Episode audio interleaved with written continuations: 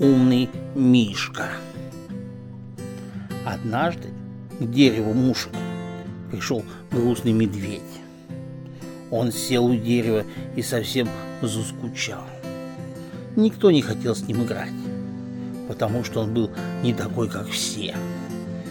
Зверьки в лесу были маленькие и хотели бегать, а медведь большой и неповоротливый для этого.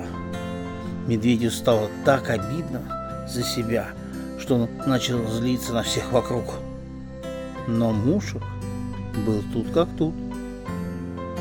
Он прибежал к медведю в лапу и забрал всю обиду себе. И тут Мишка понял, что раз не может играть с маленькими зверьками, как они, значит, он научит их играть, как умеет сам. Он сделал из дерева большие качели, и все стали с удовольствием приходить качаться и играть с ним. А мушек вернулся в свое дерево ждать, когда он снова понадобится.